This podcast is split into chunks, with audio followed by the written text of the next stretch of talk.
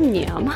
Ahoj, zdraví vás Jirka Bachel, CTO developerského gengu Lolo Team. Už roky mě irituje, že musím do každé kancelářské budovy jít s kartičkou nebo čipem. A ještě vám řeknou, ať tu kartu nedáváte k dalším kartám, aby se náhodou nezmagnetizovala. Takže si asi mám strčit do, to, to nemůžu říct, na krk si ho musím dát. O tom, jak se vytváří chytré a přátelské budovy, si budeme povídat s Vladimírem Cibulkou, CTO a co-founderem Sherry. Ahoj Vláďo. Ahoj. Tak, jdem na to. Vláďa byl dřív architekt a security manager a před pěti lety s partou kamarádů založil Sherry. Vláďo, popiš nám, co Sherry dělá. Tak uh, Sherry v tuhle chvíli je už relativně velký, velký tým lidí, který se baví uh, chytrýma budovama a takým ekosystémem kolem nich. Takže to, co my reálně děláme, je, že se snažíme udělat moderní budovy uh, víc uživatelsky přívětivý a jdeme na to ze dvou stran. Uh, jedna ta strana je, že se snažíme vylepšit ten život uh, zaměstnancům uvnitř té budovy a dát jim nějaký nástroje, aby ten pohyb po té budově byl pro ně přirozenější.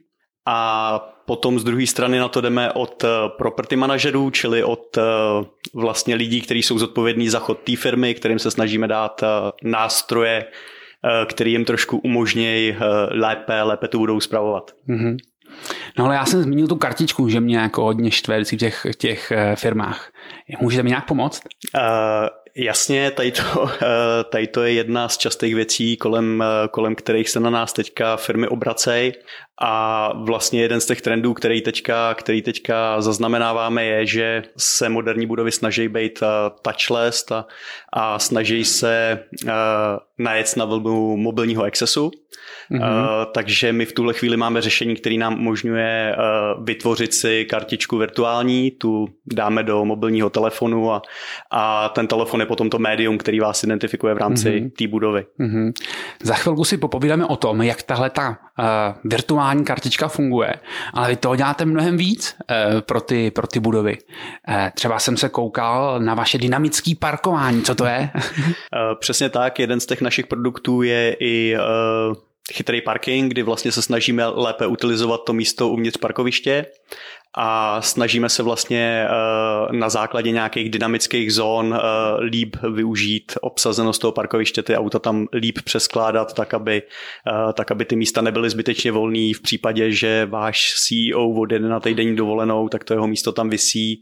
My dokážeme to místo vrátit do nějakého půlu a dostane ho třeba nějaký vizitor. Takže... Počkej, takže já můžu zaparkovat na místě pro CEO?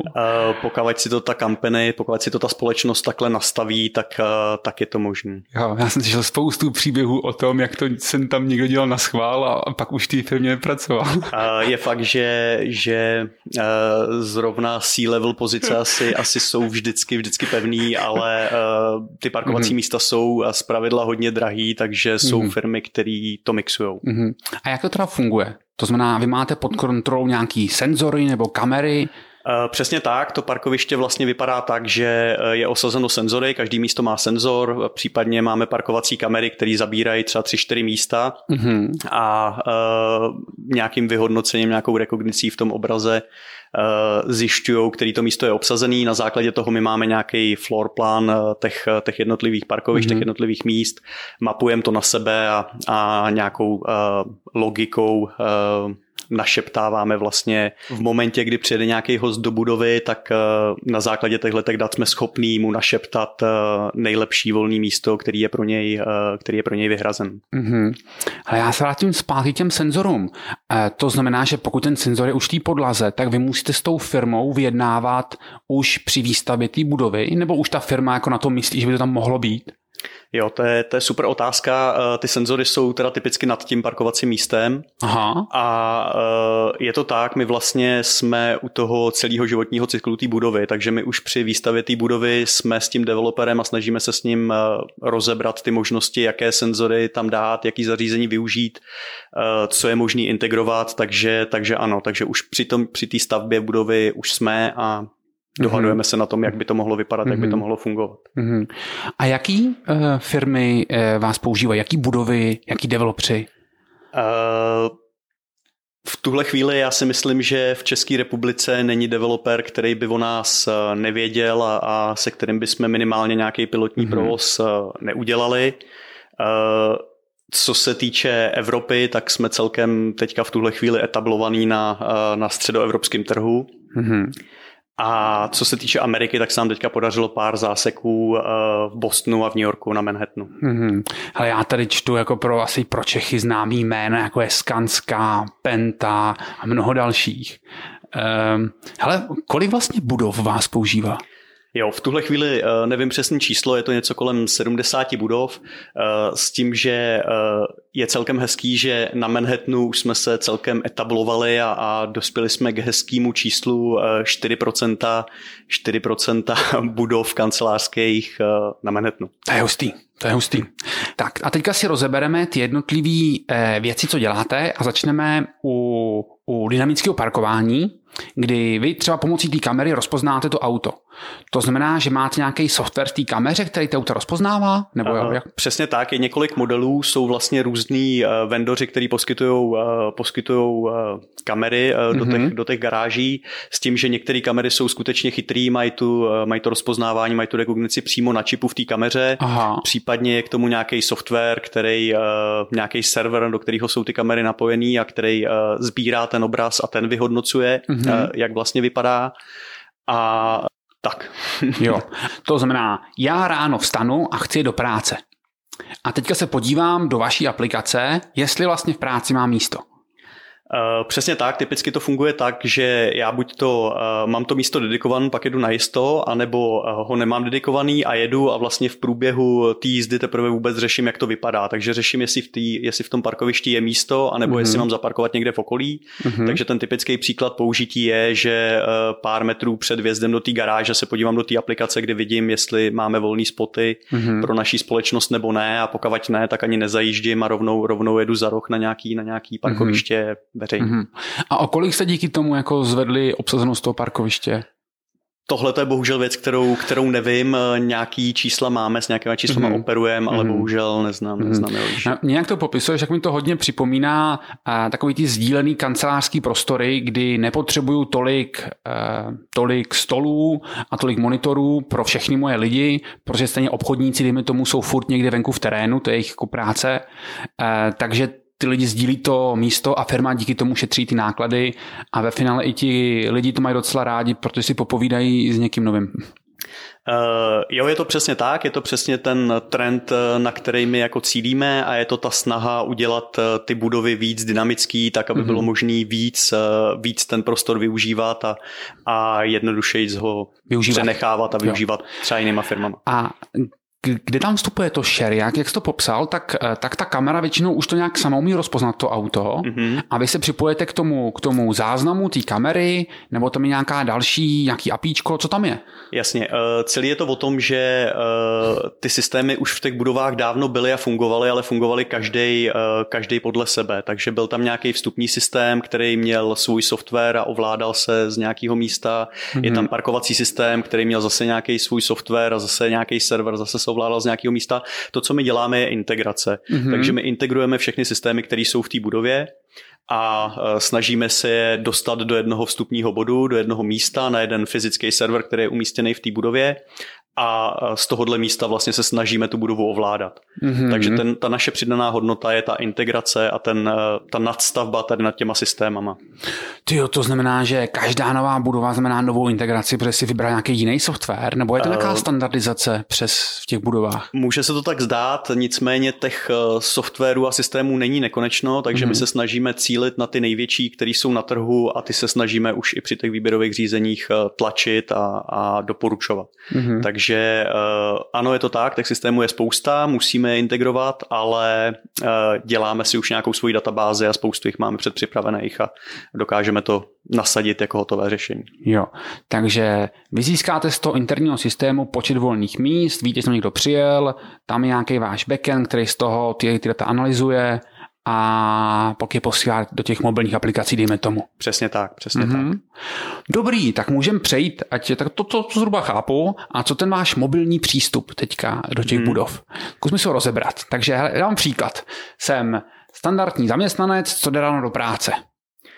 Jasně. Co si sebou musím vzít? Jasně, tak ten, eh, ten příběh začíná už jako na začátku, kdy, kdy nějaký ten property manager vám vůbec musí dát přístup do té budovy, to mm-hmm. znamená vůbec eh, vlastně ta paralela s tou kartičkou, někdo vám tu kartičku vlastně musí dát a někdo vám musí povolit, eh, povolit ty místa, na který smíte, někdo vám musí otevřít ty dveře. Takže tohle to už začíná u nějakého property managera, případně u nějaké manažerky už přímo v té společnosti která teda vlastně po vytvoření nějakého vašeho profilu v té mobilní aplikaci vám nakliká příslušný oprávnění v našem web administračním rozhraní a na základě těchto oprávnění vy potom máte v té mobilní aplikaci možnost vygenerovat si tu kartičku, která už bude mít tyhle ty přístupy.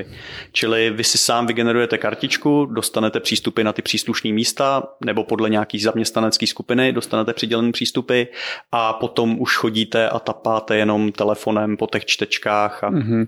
a otevíráte si. A funguje to jako čtečka QR kódu, nebo NFC, nebo uh, co to je? Vlastně uh, celý ten systém funguje, eh, nebo respektive všechny ty čtečky fungují s NFCčkem a mm-hmm. všechny ty čtečky fungují s Bluetoothem. Aha. Takže eh, na mobilních telefonech, které jsou typu iOS, tak si otevíráte vlastně Bluetoothovým spojením. Jasně. Na Androidech můžete obojím. Protože až nedávno dostal iPhone NFC čip. Ten uh, iPhone už má NFC čip dlouho, ale není otevřený pro, pro vývojáře, Aha. takže my s ním nemůžeme pracovat. Co nějaký QR kódy jsme zmiňovali, ty, tam, ty, ty se tam používají taky? Uh, přesně tak, my uh, dokážeme vlastně vygenerovat jednorázový QR kódy, který je možný používat pro vizitorský přístup, takže pro nějaký návštěvníky jednorázový mm-hmm. přístupy do té budovy uh, dokážeme přes naší recepci nebo přes naší aplikaci vygenerovat jednorázový QR kód, který vás potom, který vám umožní průchod jakoby všema jo. turniketama, dveřma až na to místo, kam potřebujete dojít. Jako na letišti, když mám letenku. Asi. Jako na letišti, přesně jo. tak. A jak je to s tím Bluetoothem? Přece se jako nejdu a nespáruju se s tím turniketem, ne? ne. uh, Ne, tak to skutečně není. Eh, výrobci těch čteček eh, dodávají vlastně SDK, kus, kus aplikace, který, který my implementujeme a mm-hmm. to SDK už je schopný potom tu komunikaci navázat a mm-hmm. komunikovat přímo s tou čtečkou už nějakým mm-hmm. proprietárním protokolem, který už je zabezpečený a který už má nějaké vlastnosti a rysy. No, takže stejně jako u toho parkování se vlastně napojujete na ty senzory, co už v té budově jsou. Přesně tak. Jo. Přesně tak. Snažíme se jít rozhodně cestou využívání mm-hmm. hardwareu třetí strany, nemáme žádný svůj hardware. Jo. A nepřemýšlíte o tom mít nějaký svůj hardware? Uh, občas o tom přemýšlíme, protože by bylo jednodušší uh, něco napsat pro svůj hardware, než pro uh, něco proprietárního, co, mm-hmm. co je pro nás black box ale uh, je to v tuhle chvíli v nedohlednu určitě mm-hmm. pro nás. Mm-hmm. A zkus mi teda popsat, jak probíhá ta integrace do té budovy. To znamená, že vy potkáte, jdeme tomu Skansku, která staví zrovna teďka nějaký nový dům mm-hmm. a, a říkáte jí, který senzory pod, jako podporujete nebo nepodporujete, nebo ono vám to nadiktuje, který tam musí být? Uh, ten proces je relativně uh, komplikovaný, nebo respektive mm-hmm. ty začátky byly hodně komplikovaný, protože to jsme si skutečně připadali jak banda kovbojů, protože jsme přišli vlastně do té budovy, kde, kde jsme se snažili různýma způsobama Eh, integrovat ty systémy dohromady. V tuhle chvíli už na to máme nějaký šablony, máme nějaký předdefinovaný paterny, takže ten launch té budovy už je, už je trošku jednodušší. Eh, v tuhle chvíli to probíhá tak, že jsme schopní třeba během tří, čtyřech dnů tu budovu zprovoznit, to znamená, mm. partneři tam napojí všechno, co je potřeba, eh, všechno přivedou až eh, po ten náš server, čili my už máme mm. komunikační zónu čistou a to, co my uděláme, je, že už na tom serveru zprovozníme jenom nějaký naše můstky, což už je všechno jenom nějaký deployment mm. proces, takže v tuhle chvíli už je to relativně, relativně uh, jednoduchý proces, když občas mm-hmm. nás vypeče uh, typicky nějaký nový nestandardní vendor uh, svojí konfigurací. Mm-hmm. Takže myslím si, že v tuhle chvíli už jako hodně víme, co děláme, ale ty začátky byly hodně komplikovaný, mm-hmm. protože nebylo jednoduché všechno to ukočírovat mm-hmm. dohromady. Ale zrovna ti majitele těch budov nepatří mezi jako nejvíc open-minded lidi v tom, eh, v tom přístupu, protože já když kouknu po Praze, tak těch budov, co by, no vlastně neznám žádnou budovu v Praze, který jsem byl, která by to měla. A vlastně mi to strašně irituje. Co je ten největší problém jako pro tu masovou adopci takovýchhle jako chytrých řešení? Ten problém je jako změnit si v hlavě to status quo, je to, hmm. je to uh, opravdu velká věc, je to prostě něco, co změní zažitý pořádek, změní to fungování té budovy, hmm. to, jak jsou zvyklí fungovat uh, vlastně ty um, property manažerské firmy, který tu, který tu mhm. budovu vedou. Takže je to opravdu velký zásah mm. do životního cyklu té budovy, do toho, jak se ovládá, do toho, jak mm. s ní ty lidi komunikují, spousta nových uh, Hmm. No je to asi potřeba spousta nových integrací o tom udělat, protože já jsem třeba eh, byl, eh, pracoval v budově na Andělu v Seznamu, kde byla budova, kterou vlastnil ten majitel té budovy, ale pronajímají hmm. celou Seznamu. Hmm. To znamená, že systémy seznamu byly napojený na turnikety, dejme tomu. A najednou, kdyby tam přišel s tím, že chce e, jiný turnikety, tak mu všichni řeknou, my nechceme, protože už máme naintegrovaný turnikety do docházkového systému. Hmm, přesně tak, u těch retrofitů to tak je. U nových budov, eh, když jsme u stavby nové budovy, tak je to jednodušší, tam hmm. si řekneme, co za ty systémy má být. Eh, u těch stávajících budov častokrát jsou nějaký starý archaický systémy, které prostě integrovat nejdou, tak pak je tam otázka, jestli teda bude nějaká menší, větší investice do toho, hmm. tam třeba ty turnikety dát a podle toho se potom odvíjí, odvíjí všechno. Mm-hmm.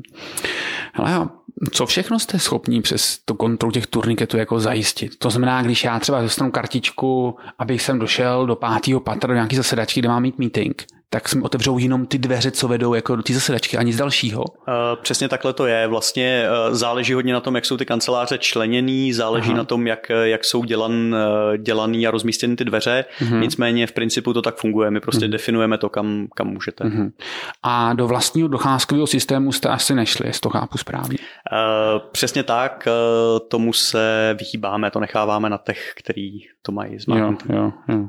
Dobře, a takže vy teďka spravujete uh, hlavně tu administraci uh, pro ty, pro ty manažery té budovy, ve který oni si naklikávají ty jednotlivý přístupové oprávnění a, a to, jak je nastavené do parkoviště a tak dále. Uh, dá se to tak říct, my vlastně máme platformu, teda, která umožňuje celkovou administraci té budovy a uh, administraci těch uh, systémů, které jsou jakoby pod náma a zároveň k tomu poskytujeme nějaký, eh, řekněme, ekosystém služeb dalších doplňkových, eh, který eh, jsou napojeny na ten náš centrální bod. Takže Co to třeba je?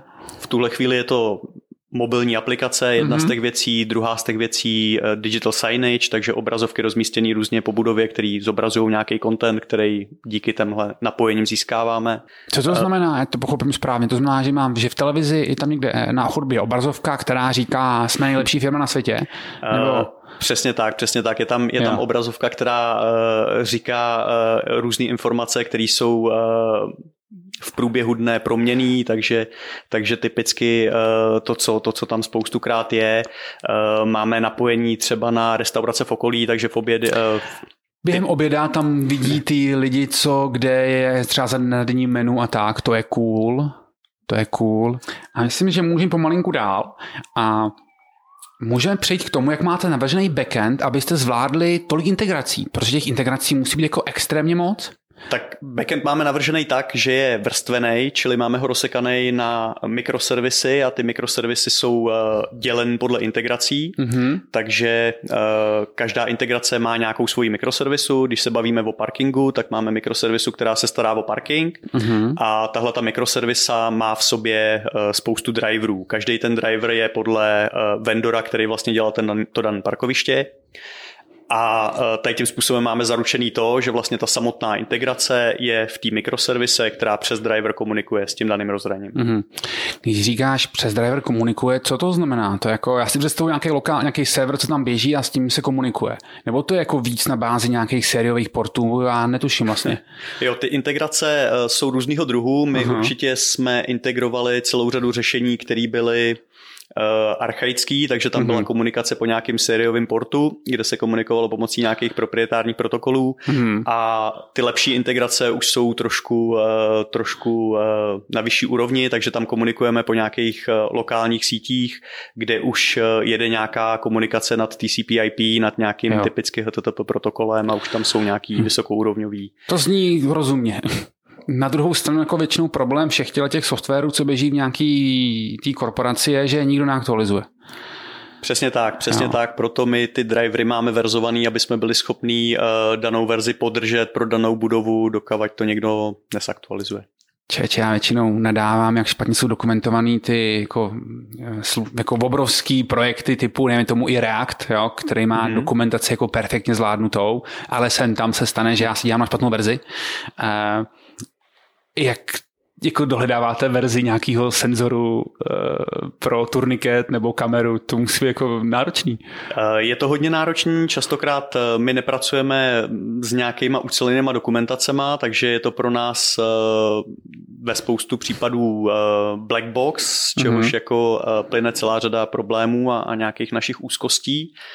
A je to tak, no, je to tak, ty výrobci mhm. hardwareu, mm-hmm. který, eh, který typicky zprostředkovávají tady ty, napo- tady ty úrovně napojení, tak eh, nejsou dobrý programátoři a, a častokrát eh, si na tom hodně lámeme zuby. Mm-hmm. Ale zároveň je to ta vstupní bariéra, kterou nikdo nechce překonávat, aby se do toho oboru dostal. Mm-hmm. Vůbec jsme si neřekli, jaký jazyk používáte pro psaní těle mikroservis? Uh, Celý náš backendový tým je PHPkáři, PHPkovej, takže i na mikroservisy mm-hmm. používáme PHP. A jakou, jaký framework nad tím PHP používáte? Eh, všechny naše backendy jsou nad Laravelem mm-hmm. s tím, mhm. že mikroservisy jsou psaný v taký základní verzi Laravelu v Lumenu. Mm-hmm. Mm-hmm. Bylo to jasná volba, že to bude Laravel? Určitě to jasná volba nebyla, byla to nějaká uh, geneze a bylo to uh, hodně drivovaný tím, jaký tým jsme měli, jaký měl, jaký měl zkušenosti. A vlastně ve finále my jsme se hodně rozhodovali mezi Symfony a Laravelem a mm. zvolili jsme ten Laravel právě kvůli tomu, že má hrozně velkou komunitu a, mm. a umožňuje nám dělat, nebo umožňuje trošku volněji dělat některé věci, ne tak, ne tak striktně jako Symfony. A já jsem si všiml, že většinou startupy používají ty technologie, co ten CTO umí.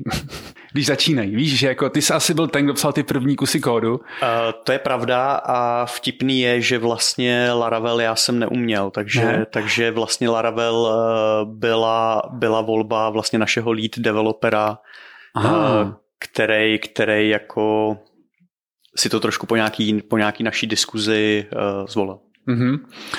Dobrý, takže dejme tomu, že ten senzor toho, eh, té docházky, to znamená ten snímač při vstupu do té budovy, odešle nějakou informaci, že já jsem do té budovy vstoupil, ten vaše mikroservisa ten request přijme a začne s tím nějakým způsobem pracovat. To znamená, hmm. asi ho předá do nějaký ty hlavní eh, administrace, co vy tam máte a tam se někam uloží ta informace. Do jaký databáze ho ukladáte?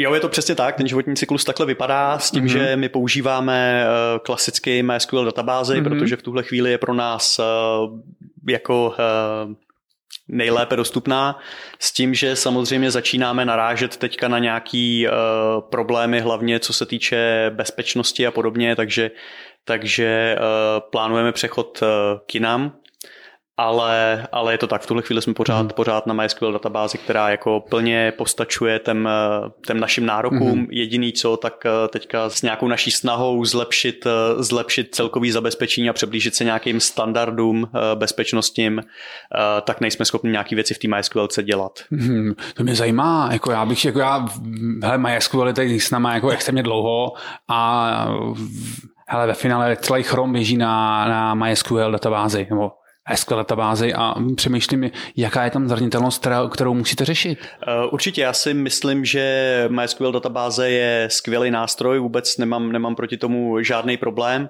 ale začínáme zjišťovat, že potřebujeme eh, různé úrovně logování, různé úrovně přístupů mm-hmm.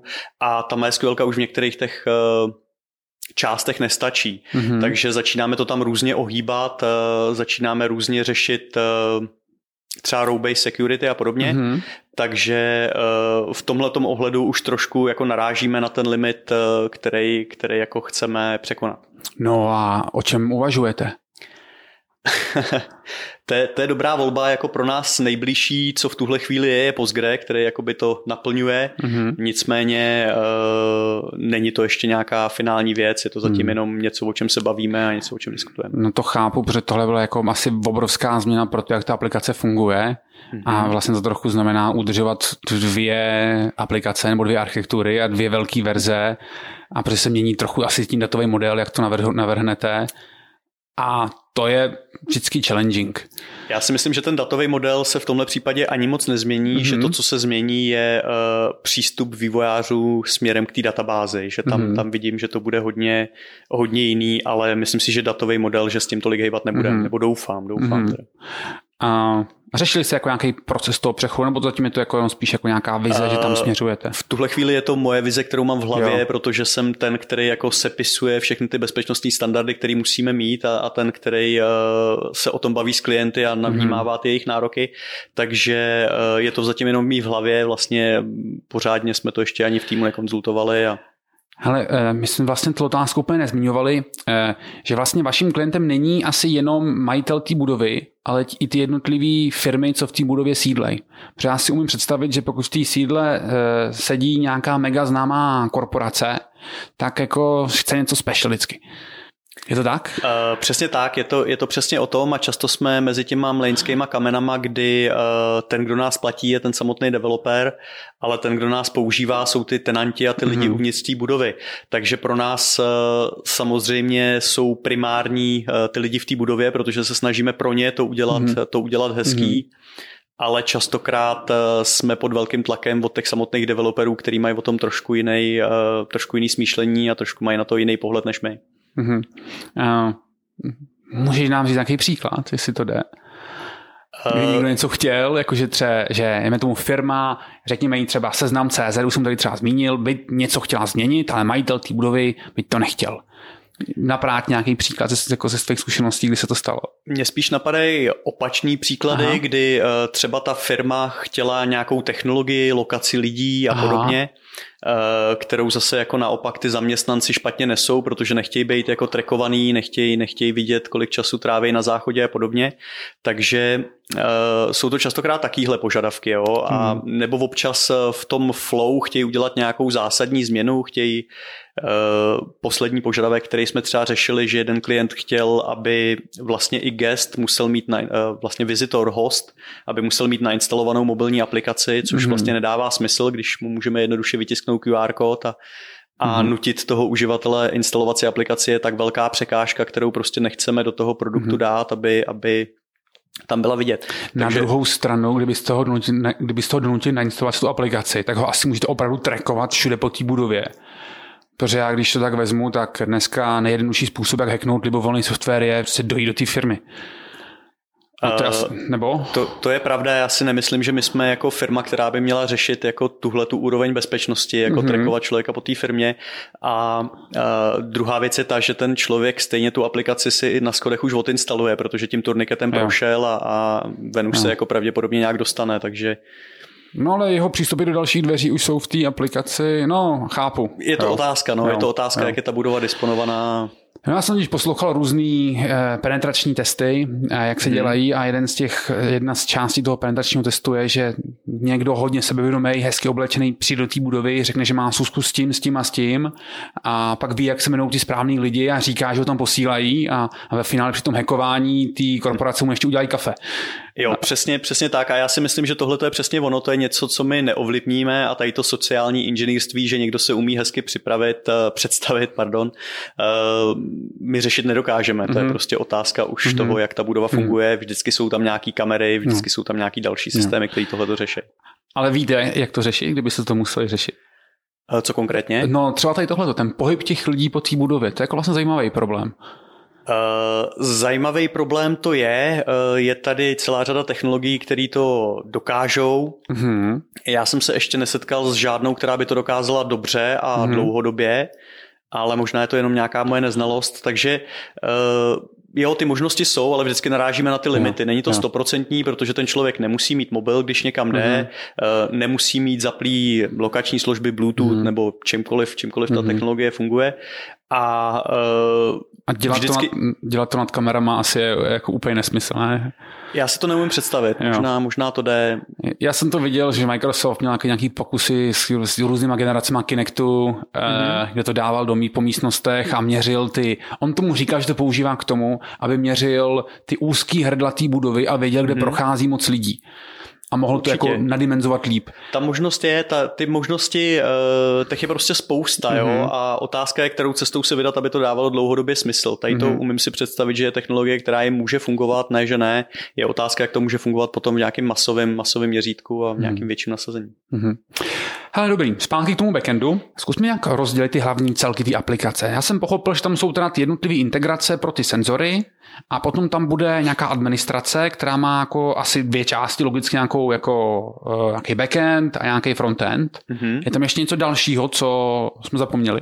Ta naše architektura je vlastně taková, že uh, my máme jeden, jeden backend, mm-hmm. uh, který je skutečně backend, mm-hmm. který je přístupný jenom přes nějaký API, takže mm-hmm. máme restový, restový API, uh, přes který se všechno ostatní napojuje už čistě mm-hmm. jako tenký klient. Mm-hmm. Takže web, web administrační prostředí je pro nás jenom čistý klient napsaný v JavaScriptu, který přes REST API komunikuje s tím backendem. Mm-hmm mobilní aplikace, jak bychom stejný případ, tenký klient, který prostě komunikuje zase přes, přes REST. Přes REST. No a te, že jo, v momentě ale, kdy jste v té korporaci, tak asi ten hardware musí být uvnitř té budovy. Nebo ne? Ty setupy jsou různý. Eh, Aha. Ten, to nejčastější naše řešení, ke kterému se teďka snažíme uchylovat eh, v tom větším měřítku, je to, že my máme uvnitř té budovy server, na uh-huh. který je všechno napojený a tenhle ten server eh, je bezpečnou cestou propojený s naším cloudem a uh-huh. komunikují komunikujou mezi sebou. Uh-huh. Takže vlastně celá ta zkušenost je o tom, že v momentě, kdy potřebujeme zapsat nějakou novou SPZ do toho parkovacího systému, tak ten dotaz putuje přes ten vnitřní server do toho našeho cloudu, kde se to zpracovává. A jsou s tím ti klienti OK tady s tím letím? Já vím, že často bývají jako, uh, já nevím, jak to říct, nechcou odesílat data z budov. Je kolem toho spousta bojů, nicméně mm. je mhm. potřeba prostě tomu klientovi vysvětlit, že spoustukrát to nejsou nějaký citlivé informace, a uh, že prostě v nějakém širším kontextu nedávají smysl.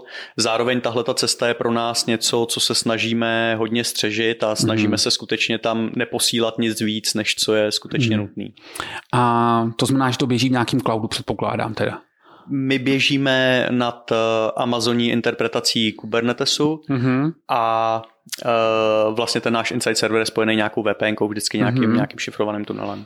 A máte jako nastavenou tu jednu databázi pro každého tenanta, pro každého klienta, nebo je jako sdílená přes, přes všechny? Tohle to je vlastně hrozně důležitá věc, protože my eh, se snažíme ty databáze oddělovat, takže mm-hmm. každý klient má svoji logicky oddělenou databázi mm-hmm.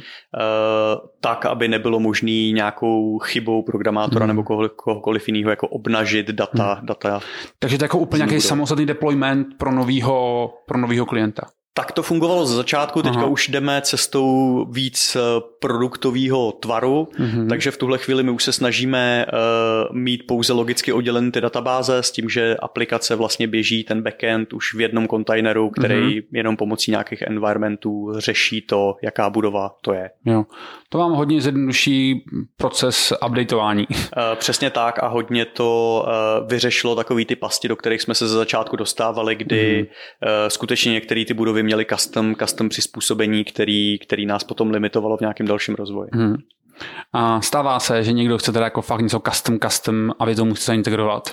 Eh, stává se to, nicméně teďka už máme lepší pozici na trhu, takže můžeme být tvrdý v tom, že některé ty věci prostě odmítáme mm-hmm. a uh, přijímáme pouze to, co dává uh, v kontextu toho našeho produktu skutečně smysl, v tom, že je to feature, kterou my bychom skutečně chtěli a zároveň máme možnost, pokud je to skutečně nějaký prémiový klient, tak eh, dělat do jisté míry různé customizace těch mm-hmm. frontendových částí a, mm-hmm. a layoutů a podobně. Mm-hmm.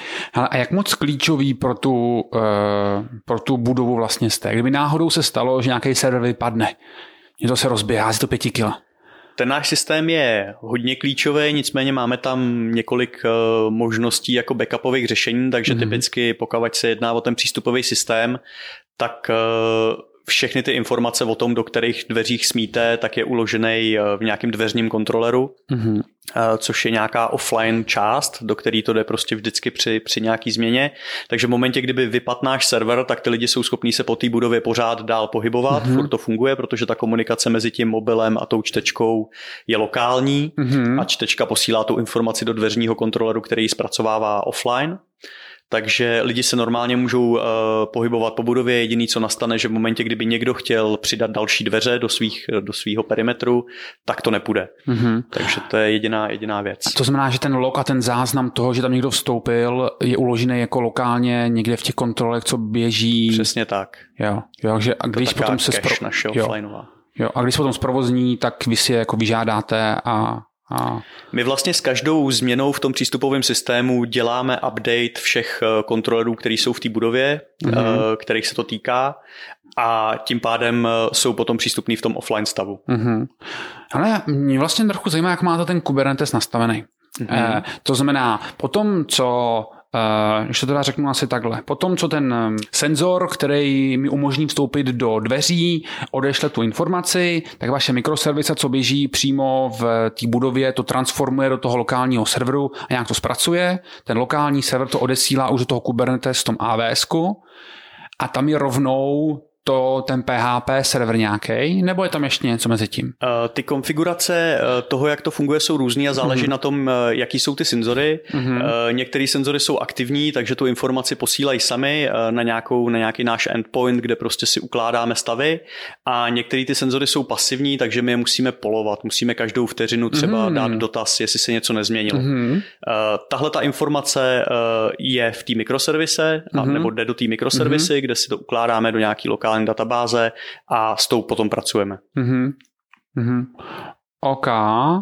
Chápu. A nějaký cache asi nepoužíváte, ne? Tam je zbytečná asi nějaká... Jako... Uh, cache určitě používáme, ale eh, v různých uh, setupech, uh-huh. takže, uh, takže cache máme, cacheujeme spoustu, spoustu různých věcí. Pro nás třeba mm, některé naše struktury, jak jsou historicky ne úplně optimálně napsané, tak, uh, tak vytáhnou si nějaký informace z databáze je relativně jako komplikovaný proces, uh-huh. takže máme nějaký uh, už konkrétních uh, třeba oprávnění a podobně. Jasně ale uh, typicky přemýšlím, jestli je používáme pro nějakou jako životně důležitou věc.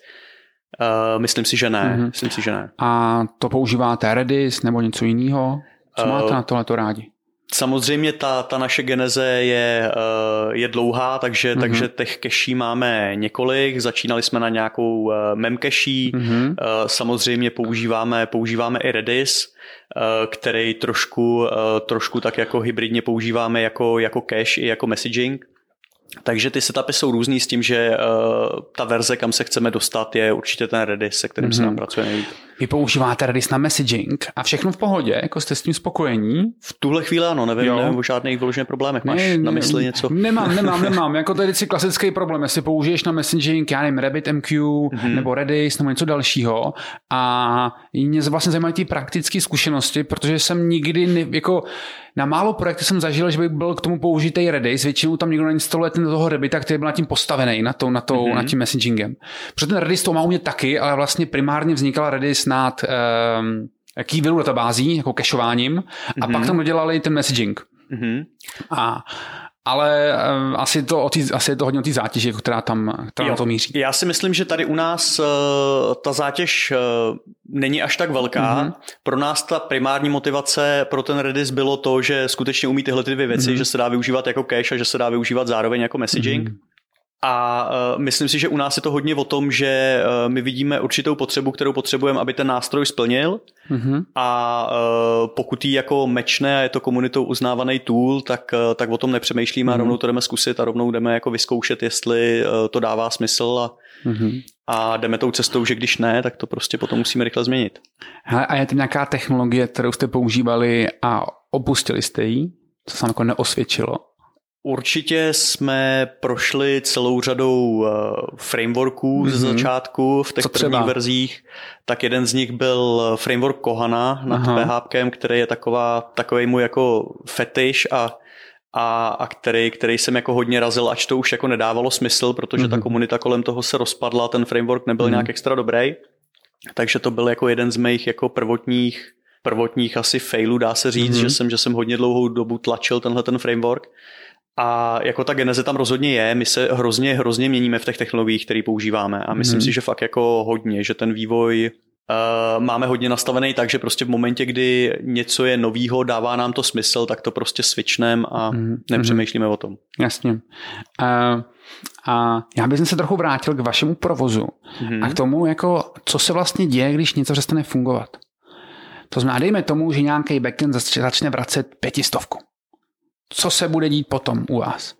My máme postaven supportní oddělení, Aha. který teďka už eh, kvůli, kvůli Americe a kvůli víc časovým zónám musí jet eh, v režimu 24-7, mm-hmm. takže uh, máme supportní oddělení, který tenhle ten tiket přijme, každý klient má prostě nějaký svoje číslo, nějaký svůj e-mail, mm-hmm. kam ty tikety hlásí mm-hmm. a podle uh, nějaký závažnosti toho tiketu uh, ten, ten servis jedná, takže pokud je to nějaká ultra závažná věc. Pěti kilo, jo, nefunguje to to, tam jde o to, kde, no. Jako pro nás ultra závažná věc je, že lidi se nedostávají do budovy, není možný jo. parkovat a to jo. je jako něco, co je emergency situace, Jasně. kterou musíme řešit hned. Aha. Ale pěti kilo uh, na určitých místech taky, na určitých mm-hmm. místech eh, třeba na recepčním mm-hmm. systému, kde ta mm-hmm. recepční potřebuje systém, který musí furt fungovat, mm-hmm. tak tam pěti kilo je nepříjemný a v tenhle ten okamžik ten servis samozřejmě volá eh, programátorovi a budí jo. ho, budí ho v noci. Kdy to zbudí tebe? Mě to v tuhle chvíli budí v první řadě a já potom musím budit dál, no, takže, takže uh, v tuhle chvíli my máme nastavenou nějakou jako smyčku lidí, přes kterou to jde a který jako ještě po tom servisu validujou, mm-hmm. jestli skutečně je to závažný. Mm-hmm. A potom bohužel už se to musí řešit se samotným programátorem a, a je to určitě nepříjemný téma a skoro, skoro, skoro o tom až nechci mluvit, jo, protože Hele, je, to, je to citlivý hodně. Failům no. se dostaneme až na konci. Eh, dobrý, a ty jsi zmiňoval bezpečnost a zabezpečení. Jak moc po vás šlapou a kontrolují vás, eh, že musíte splňovat nějaké certifikace a tak dále? Šlapou, šlapou o nás hodně, je to, je to mm-hmm. téma, který určitě řešíme na denní bázi a řešíme ho s velkou prioritou, protože mm-hmm. je to něco, co vnímáme jako, jako velmi citlivý téma. Mm-hmm. Takže uh, řešíme to hodně, snažíme se být pravidelně auditovaný a snažíme mm. se to dělat uh, s velkýma, s velkýma firmama, aby to nebyl, aby to nebyl audit jenom tak nějakýho kluka, mm. který to projde, ale snažíme se fakt vzít firmy z velké čtyřky, který nám to projdou a a který si za to samozřejmě nechají dobře zaplatit. Takže snažíme se proti tomu bojovat mm. všema, všema možnýma způsobama, no, mm. ale ta bezpečnost je věk, běh na dlouhou tráť mm. a, a je potřeba ji řešit neustále, mm. takže ale já vlastně mám ty různý pentesty rád, protože mě vždycky něco naučí. Mm. Já třeba, když jsem viděl svůj první pentest, tak mi vlastně ukázali, jak zranitelný backend vlastně mám. A já jsem jako, OK, je to drahý, jo, ale aspoň se něco naučíš. Uh, jo, je to tak, je to tak, že člověk vidí uh, spoustu věcí. Mm-hmm. Já jsem rád, že jako se opravdu učíme, že, že mm-hmm. vidíme, že ty věci, které v těch prvních security auditech uh, nám byly vytýkány, tak už v těch dalších jako uh, skutečně dodržujeme, mm-hmm. že už si mhm. na to dáváme pozor. Takže v tom jsem trošku jako optimistický, že uh, se z těch jako vždycky poučíme, což je pro mě důležitý. Mm-hmm. A napadá ti něco, co se naučil z pentestu? Já jsem se naučil jenom to, že je pro mě důležitý, aby vždycky každá ta chyba byla odstraněná, aby ten nový pentest už byl potom negativní. Takže, takže jako pro mě jako je ta praktická stránka věci, že já chci vidět eh, čistý ten test eh, na konci po retestu. Mm-hmm, jasně. Uh, hele, co myslíš, že teďka pro tvoje vývojáře bylo nejtěžší za poslední dobu, aby udělali? Co je to hodně trápil, jako je voříšek? Já si myslím, že u nás je hrozně důležitý to, že ty kluci opravdu jedou na uh, 150% mm-hmm. a my jsme opravdu firma, ve který je taková ta kultura, že, že jedno kolik je hodin prostě makáme mm-hmm. a za tohle já ty kluky jako hodně obdivuju a tohle to je jako to co, to, co si myslím, že teďka zvládají jako bravurně, protože mm-hmm. je tam velký tlak na to delivery a, mm-hmm. a velký tlak na to, aby to bylo a s růstem té firmy se ty procesy zadrhávají, všechno se zpomaluje. Mm. Nicméně ty výsledky chceme vidět furt stejný, takže, takže teďka já si myslím, že nejtěžší pro ty kluky je jako ukočírovat vůbec vztahy s těma product ownerama, který na ně tlačej, mm. tlačej pod tlakem toho delivery, aby se dodávalo. Mm-hmm. Ale můžeme trochu přejít k vašemu frontendu. Ty jsi zmínil, že, že ten frontend to je ta administrace pro ty manažery té budovy nebo správce, po případě pro ty holky na recepci asi, aby dávali oprávnění. Mm-hmm. V čem je napsaná? V tuhle chvíli my máme ty webové frontendy psaný v JavaScriptu, mm-hmm. je to mhm. Vue.js framework Mm-hmm. S tím, že potom teda mobilní aplikace máme psaný nativně, takže Android je psaný v Kotlinu, iOS je psaný ve Swiftu. Mm-hmm. A je to pochopím teda správně, to znamená, že PHP server vrací HTML šablon, ve který je výučko nějaký, to znamená, není to nějak renderovaný na serveru, to Vše... asi zbytečný, ne? Ne, ne, ne, přesně tak, všechno jo. je v klientu. Jo, jo, jo. A proč Vue? Nejsem si už ani historicky jistý, vím, že jsme se hodně dlouho rozhodovali, jestli chceme Vue.js nebo React, ale uh-huh. pro mě bylo vždycky důležité hrát s těma kartama, co mám, takže já jsem neměl uh-huh. v ruce žádný zázračný javascriptový developery a bylo pro mě eh, důležité zvolit něco, co je jednoduchý relativně a přitom jako mocný, takže jsme šli cestou toho výučka, který se zdálo být eh, v tomhletom Hele, já mám Vue rád, Vue je super, jo. My, my jsme, máme v projekty jak ve výučku, tak v Angularu, tak v Reactu, takže máme jako to živý porovnání mezi všema třema. A já osobně jako jsem velký fan Vue, mně se prostě líbí, protože je jednoduchý, jo. A zároveň nemá tu část toho Reactu, kdy um, já mám rád HTML v JavaScriptu uprostřed, tak nějak. Ale to je jedno. Vlastně šlo o to, že ten problém Vue je, že málo lidí umí v Čechách Vue. Uh, vůbec nevím, je to, je, to, je to možný, je to možný. Uh, já jsem na to takhle nekoukal, já jsem koukal na to, že my potřebujeme ten JavaScript uchytit nějakým způsobem koncepčně jo. a uh, zároveň, že máme lidi, kteří uh, ho umí. No, který nejsou extra odborníci na JavaScript, takže je pro ně potřeba jako mít nějaký tool, který je pro ně uchopitelnější. Takže to Vue pro mě bylo jako mm. jednoduchá vstupní varianta. A ty si říkal, že máte fakt nativní aplikace. To je mazec. Co vás k tomu vedlo? Vedlo nás k tomu trošku to, že jsme uh, chtěli odbourat takový ty neduhy, co měly mm-hmm. hybridní aplikace, když jsme začínali, protože mm-hmm. před těma pěti, šesti lety uh, ty aplikace měly celou řadu problémů mm. s uh, přístupem na hardware, s tím, mm-hmm. že různě lagovaly a podobně. Mm-hmm. Takže tenkrát jsme zvolili tuhle cestu, která, která chtěla jako mm-hmm. uh, tomu uživateli dopřát maximální pohodlí, maximální komfort a proto jsme, proto jsme šli nativní cestou. Mm-hmm. To znamená, že máš fakt jako iOS a Android developera ve firmě a furt na tom pracujou. Přesně a tak. Mobilní ten, tým teda. Je to, je to tak. Máme vlastně mobilní tým, který má v tuhle chvíli čtyři lidi. Jsou Aha. tam dva Androidáci, dva iOSáci. S tím, že dřív eh, jsme byli i v setupech, kdy jsme měli pět Androidáků, kdy jsme, kdy jsme se snažili vytvořit novou, novou generaci té aplikace. Takže ten tým je, je relativně velký. Myslím mm-hmm. si, že celkem já vlastně furt zapomínám, že vlastně ta mobilní aplikace je to, co uh, většina těch vašich uživatelů vidí z vás. Protože v momentě ta celá, uh, celá firma tím chodí u každých dveří, tak je kriticky, kritický, aby se to rychle spouštělo a bylo to co nejrychlejší, nejplynulejší pro používání. Takže já jsem se v první moment trochu zasekl, proč to není třeba já nevím, PVAčko nebo, nebo nějaká hybridní aplikace nebo React Native aplikace, ale tohle asi dává smysl. Uh, je to tak, ale bizarně teda tady ta situace, kdy člověk prochází s tou mobilní aplikací, tak ji častokrát ani eh, nezapíná. Ta aplikace prostě běží na pozadí mm-hmm. v různých módech a mm, pokud člověk chce projít turniketem, tak je schopný projít jenom tím, že trošku zadek, eh, zadek přikývne blíž k tomu, k té mhm. čtečce mm-hmm. a, a mhm. nemusí vůbec vytahávat telefon z kapsy. Takže, mm-hmm. takže tady v ten moment tu aplikaci ten člověk ani neví. Mm-hmm. No já jsem jednou použil nějakou NFC aplikaci, která byla jako blbě napsaná a prostě trvalo dlouho, než ona se spustila na tom pozadí. A trvalo se třeba sekundu nebo dvě, než ona tako pípla, dejme tomu. Hmm. A já jsem si myslel, že to je chyba toho Androidu a pak jsem si myslel, že to je prostě fakt chyba toho, že ta apka byla debilně napsaná a pokoušela jsem něco autorizovat na pozadí. Tak tohle je jako velký problém. Obecně i Bluetooth je protokol, který je interpretován různě, je hrozně složitý jako napsat dobrou stabilní Bluetooth komunikaci. Zároveň u Androidů je velký problém, že je milion zařízení z Číny, mm. který, mm. který mají ty čipy opravdu špatný, takže, mm. takže je, není ani možný použít. Takže hodně záleží na zařízení a my to řešíme tím, že máme nějaký doporučovaný listy uh, a katalogy těch zařízení, které prostě fungují mm. správně. A takže asi musíte i řešit problémy v tom, že to nefunguje správně. Uh, určitě, určitě jo. to řešíme spoustu krát. Je spousta firm, který uh, dávají těm zaměstnancům nějaký low-endový telefony, typicky nějaký stavební společnosti, že jo, ne, nechtějí těm dělníkům uh, dopřát, takže, takže řešíme spoustu telefonů, který opravdu, se kterými není možný nic dělat. Hmm.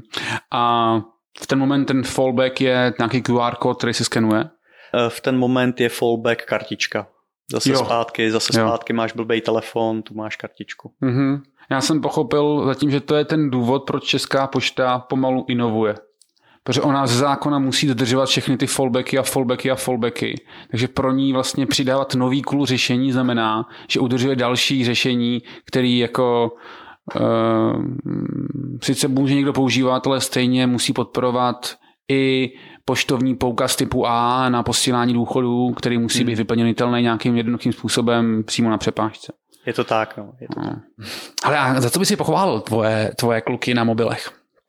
Co se jim povedlo teďka? Kluci na mobilech eh, já si myslím, že my máme kluky, který eh, dokážou si skutečně vyhrát s těma SDKčkama, že spoustukrát ty kluci vyřešejí to, co uh, nevyřeší ty programátory těch samotných vendorů, který nám ty SDKčka poskytují. Mm-hmm. Takže uh, je bizarní, že my častokrát dostáváme feedback i od samotných vendorů, že ta naše aplikace funguje líp než třeba nějaká jejich nativní, která pro tu komunikaci slouží, protože ty kluci tam dodávají celou řadu dalších mm-hmm. věcí, který, který tu aplikaci různě Eh, připraví na, to, eh, na tu komunikaci s tou čtečkou. Ale to znamená, že ti kluci mají asi ty senzory přímo v Office, že jo? Eh, je to tak, máme celou sadu čteček, nad kterýma, nad kterýma testujeme. Nicméně toho hardwareu je opravdu spousta, takže, takže několik kousků nám nestačí a občas je potřeba přejít k té jako srandovnější části a jít skutečně fyzicky do té budovy a, a tam Aha. si to vyzkoušet na konkrétním Aha. zařízení. Hej, já se normálně o testingu moc nebavím, ale teď mě to vlastně vysloveně zajímá. Jak se tohle testuje? To je jako... Uh, to je skvělá otázka, protože to se testuje hrozně blbě. To, je to hrozně komplikovaný proces a ten proces my máme jako rozdělený do několika fází, mm-hmm. protože nejdřív je potřeba samozřejmě otestovat ten driver, čili to, že ten driver dělá to, co má, že správně komunikuje s tou danou službou, že uh, ty jeho jednotlivý endpointy a ten jeho interface skutečně odpovídá tomu, co potřebujeme pro to napojení a pro to začlenění do té mikroservisy. Potom je další level toho testování, kdy vlastně musíme testovat už z interfejsu té mikroservisy, jestli ta mikroservisa správně přes ten driver mm-hmm. zapisuje ty věci do těch kontrolerů a do těch zařízení. A pak je třetí level a to je test vlastně samotného toho cyklu životního, kdy přes ten webový admin testujeme, jestli uh, přes ty apíčka jednotlivý na těch mikroservisách dokážeme tu informaci propsat až, až dolů. Mm-hmm. A teďka trochu k managementu. Kdo u vás vlastně vytváří zadání, na čem se bude pracovat?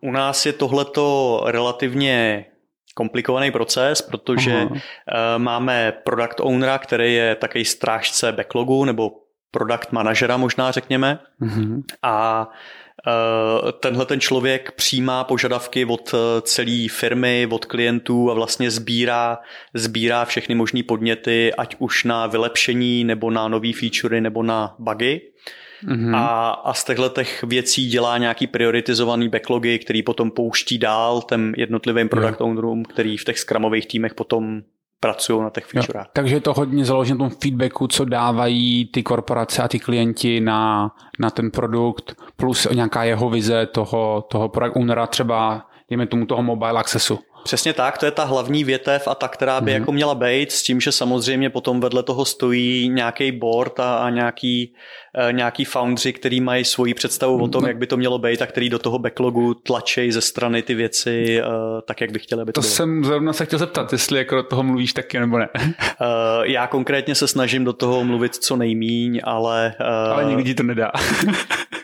Mě to i dá, ale myslím si, že kluci jsou daleko víc v tomhle ukecanější než, než já, protože uh-huh. mě jde spíš o to přemýšlet nad tím, jak tu feature pak vytvořit, než uh-huh. Kterou tam dát. Uh-huh. Jasně. Zároveň, určitě to znáš sám, sem tam odebereš 5% z té featurey, ale snížíš tu náročnost o 90.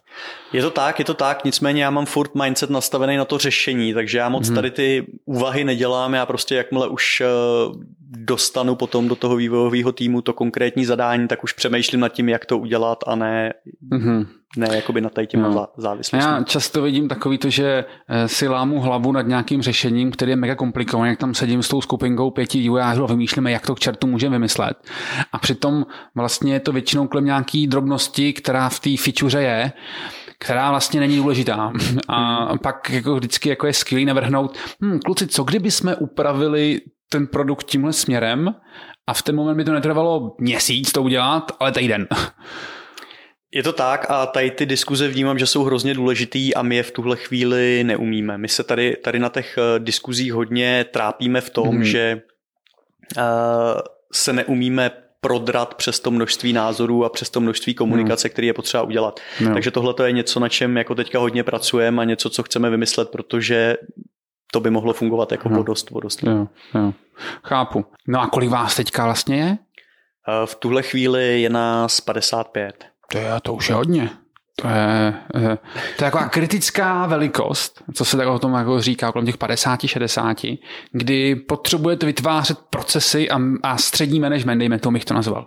Eh, je to tak, je to tak. Já si myslím, že pro mě ta pohodlná hranice byla někde kolem 20 lidí. To bylo eh, to, kde jsem vlastně schopen si s každým promluvit hmm. a každýho vyslechnout.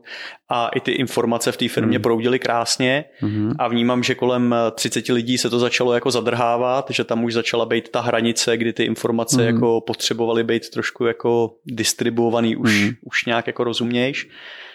A ta hranice těch 50 je rozhodně něco, co už chce, co už chce dobře namazaný stroj, mm. protože... Ale zároveň je to krásný problém, protože to znamená, že tu svoji práci děláte dobře, že rostete a jedete eh, tam, kam máte, kam, tam, kam eh, vás investoři a potažmo vy sami sebe ženete, to znamená k tomu růstu a tohle to sebou nese. Jo. Co by si za ten problém dali před čtyřma rokama, když se začínali? Je to tak určitě, tak my se no. na to jako rozhodně nestěžujeme. No. Je, to, je to jako rozhodně něco, co, co chceme řešit. A co vás teďka čeká? Jaká challenge vás teďka do budoucna čeká? V tuhle chvíli jako pro nás největší challenge je chytit se na tom americkém trhu. Pro nás mm-hmm. je to ohromná příležitost a, a je to něco, co co rozhodně nechceme zkazit. Takže mm-hmm. my mhm. teďka chceme dát eh, maximum úsilí do toho, aby jsme eh, si tam udělali dobrý jméno a, a aby jsme mohli potom expandovat, expandovat dál. Mm-hmm. To chápu, no to bude asi hodně, hodně náročný. Eh, bude, ale už, už máme nějakou vizi a, a máme nějaký plán, takže v tuhle chvíli už šlapeme po nějaký trase. Počkej, ty jsi vlastně říkal, že máte 4% Manhattanu. To je jako to docela znamená, že tam už docela jste jako nakročení jako eh, ve státech uh, jako dobře. Je to, je to tak, v tuhle chvíli už tam jsme, je to takový uh, první menší úspěch, který, který jako vnímám. Takže uh, je to tak, jsme tam a teďka my tam potřebujeme být jako vidět. Slíb, jak jsi skromnej. Máme jenom 4% na Manhattanu, to je úplně na hovno, potřebujeme 90. ne, to je super.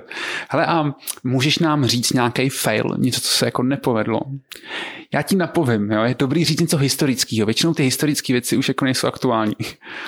Uh, tak těch failů my máme celou řadu kolem vývoje, to tak prostě je a, a v momentě, kdy člověk jako řeší integrace nad uh, historickýma systémama, nad systémama, který ani není možný emulovat, tak, uh, tak jsme často uh, pod, uh, pod různýma situacema, který, který musíme řešit jako promptně a tam ten fail jako vytvoříš hned, ale já tak nějak jako vnímám, že největší faily, který jsme měli, jsem vytvořil já jako svýma manažerskýma chybama, jo? že že jako uh, se mi podařilo udělat uh, dva opravdu špatný hiringy. Jeden mm. byl uh, na pozici uh, PHP vývojáře, mm-hmm. kdy jsem najal člověka, který, ze kterého jsem byl opravdu nadšený. Ten člověk mě na mm-hmm. pohovoru hrozně natchnul, byl fakt mm-hmm. skvělej. A uh, postupem času, jako v momentě, kdy už nešlo o to jenom, aby mluvil, ale aby programoval, tak jsme začali jako objevovat, že to není úplně to pravý a, a po čtyřech, pěti měsících po tom, co vlastně sprznil spoustu řádků kódu, protože tenkrát jsme ještě neměli tak dobrý code review, mm-hmm. tak jsme zjistili, že to je vlastně největší, největší průšvih v dějinách země koule, protože ten člověk fakt jako neuměl základy a, a hrozně to bastlil a, a byla to opravdu moje velká ostuda, protože i tomu týmu jsem ho tlačil jako seniora, mm-hmm. hodně jsem ho bránil, hrozně mi to ten tým i trošku tak jako uh-huh. rozbilo. Takže první ohromný špatný špatný fail manažerský a druhý se mi stal eh, jako pár měsíců eh, zpětně, kdy jsem, kdy jsem jako podobný přehmat udělal v DevOpsu. Hmm. Takže opět zase nekompetence a, a spousta problémů. Hmm. Tak chápu. Ale tohle je zajímavý. Eh, jak jsi z toho poučil tady z tohohle? Já jsem se z toho pořádně nepoučil, jako míň už teďka dám na pocity, při těch pohovorech ze začátku jsem hodně dal na to, jak ten člověk na mě působil, hodně mm-hmm. jsem jako v momentě, kdy to tam jiskřilo, tak jsem do toho šel. Mm-hmm. Teďka se snažím už víc ptát jakoby na ty hard skills a víc, víc jako dávat dotazy na to, co je fakt skutečně důležitý. Mm-hmm. A zároveň toho nového člověka už v první řadě hodně hlídáme, jak funguje. Mm-hmm. Vláďo, doufám, že to opravdu rychle a já už nebudu muset nosit všude ty blbý kartičky a čipy. Držím vám moc palce. Moc díky. Jestli máte zájem poslechnout si, jak to funguje i v dalších známých českých IT firmách a startupech, tak nás nezapomeňte odebírat. Brzy naslyšenou. Ahoj. Ahoj. Wow. Máme za sebou další Scripty Show. Přihlaj se k odběru, aby slyšel další slíkačky. A jestli máte zájem zatancovat si s námi u tyče, tak za námi přijďte do klubu na adrese www.lolo.team. Pa, pa.